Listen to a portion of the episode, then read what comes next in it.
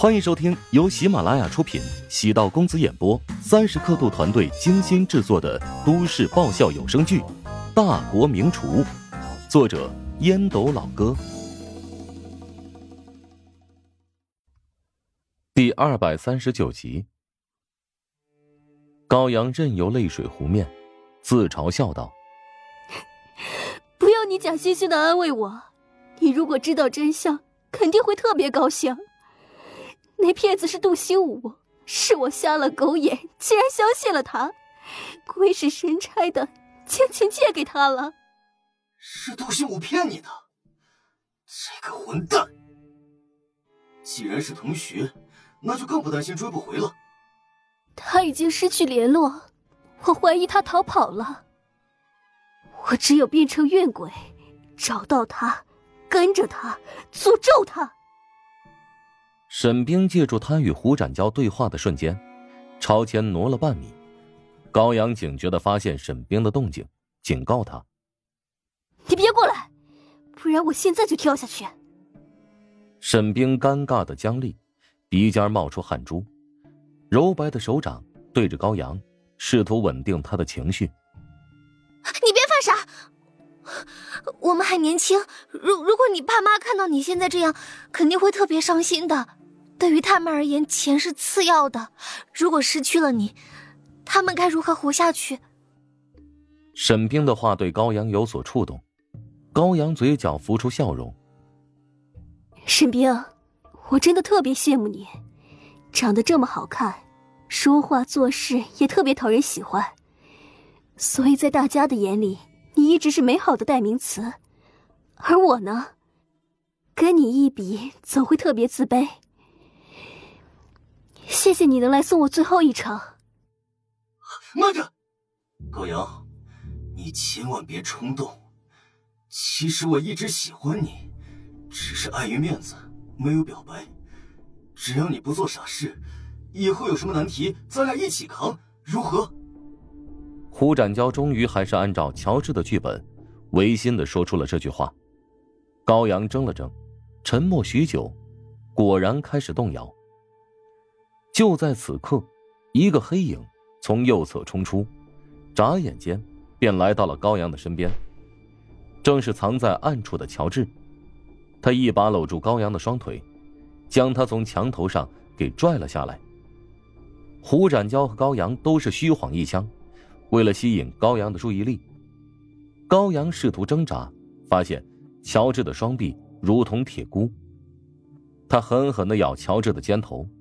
乔治吃痛之下，抬手狠狠的在他脸上连续扇了十多个耳光。沈冰呢，紧张的要死。高阳跳楼没跳死，别被乔治的大耳刮子给抽死吧。胡展娇冲过去拽住了乔治，乔治才终于停手。乔治依旧不解气，怒道：“身体发肤，受之父母，你以为死了就一了百了吗？”你爸妈都已经五十多岁了啊，他们好不容易将你养大，如果你死了，他们该如何面对余生啊？啊！高阳呜呜的痛哭，哽咽道：“别去打我，往死里打我吧！”可恨之人也有可怜之处。高阳为人处事功利，此刻下场还真是悲惨。人呢？若是到了某个极端，哀莫大于心死。乔治相信，刚才高阳不是在演，而是真的打算寻死。沈冰走过来，将高阳搂在怀里，梨花带雨，我见犹怜。沈冰哭得比高阳还要让人怜惜。吓死我了，高阳，你没事就好，你没事就好。乔治望着沈冰真情流露的样子，心神微动。虽为祸水，心肠倒不坏。除了警察之外，救护车也随时准备。高阳在被搂下墙头的过程中，手臂上擦了点伤，不过，乔治觉得那个伤估计比不上自己抽他那几下，因为恨铁不成钢，所以没能留住力。乔治、胡展娇、沈冰都到了医院等待检查结果。医生做了脑部 CT，发现高阳有些轻微脑震荡，结果让三人均是错愕。老乔，你怎么能下那么狠的毒手呢？嗨，不不重一点，怎么能打醒他呢？切，我从不打女人，鄙视你。乔治拿出手机，翻出班级群，今天晚上高阳跳楼寻死的事情在群里热议。杜兴武跟高阳借钱的事儿彻底传开，杜兴武在第一时间退群，删掉所有大学同学的联系号码，仿佛从世界消失一般。深夜三点左右，高阳的父母得到消息，从外地赶到医院，他们见到乔治等人，连声道谢。高阳父母穿衣打扮比想象中要朴实。乔治、沈冰、胡展娇相互对视。均又是一阵心酸。高阳清醒之后，将杜兴武借钱的始末告诉了沈冰。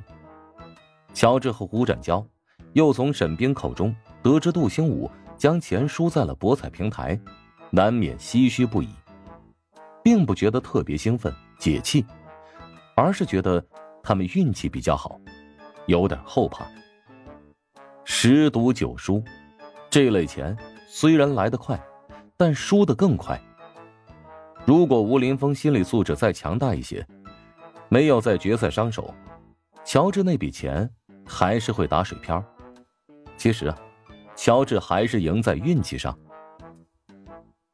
赌博导致妻离子散的事情多不胜数，还是得脚踏实地，找个靠谱的经营项目才是正道。杜兴武就是个人渣。没想到竟然骗女人钱！高阳的父母在老家承包了几十亩地种大蒜，累死累活攒了这么多年，也就那么点家底，没想到一下子就被杜兴武骗没了。胡展娇一拳狠狠的砸在墙壁上，乔治在胡展娇肩膀上按了按，沉声道：“做了缺德事儿，总是要还的，不是不报，只是时候未到。”沈冰给高阳的父母买了水和日用品，一夜未睡，脸上有疲惫和憔悴之色。不过，这样的沈冰让人觉得很舒服。少有女人会表里如一，他轻轻的叹了口气：“我们能不能帮帮高阳的父母？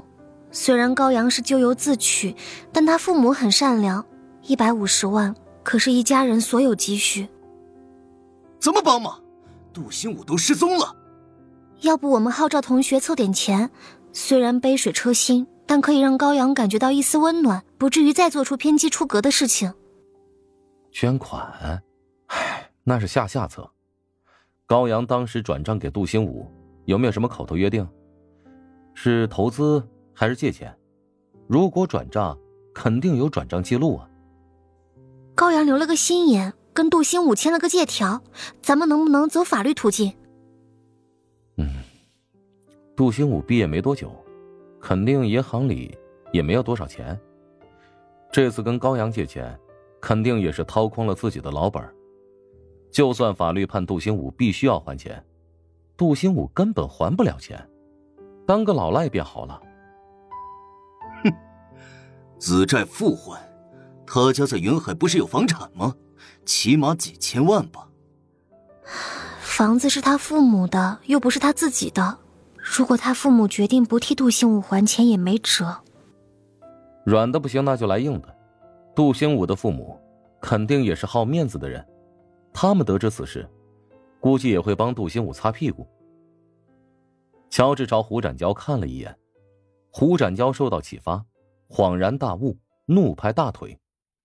不还钱就上门闹事，或者找专业讨债公司帮忙。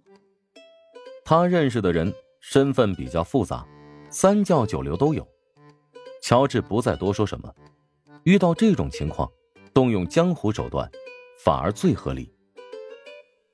胡展娇跟高阳之前私下经常聊天，两人虽然出现了些许矛盾，但还是有些情感基础。尽管乔治觉得。胡展娇跟高阳牵扯太多，总不是好事。缘分便是如此，谁也料不到下一刻发生什么。乔治将胡展娇当做兄弟，感情之事，个人选择，他也不太好插手。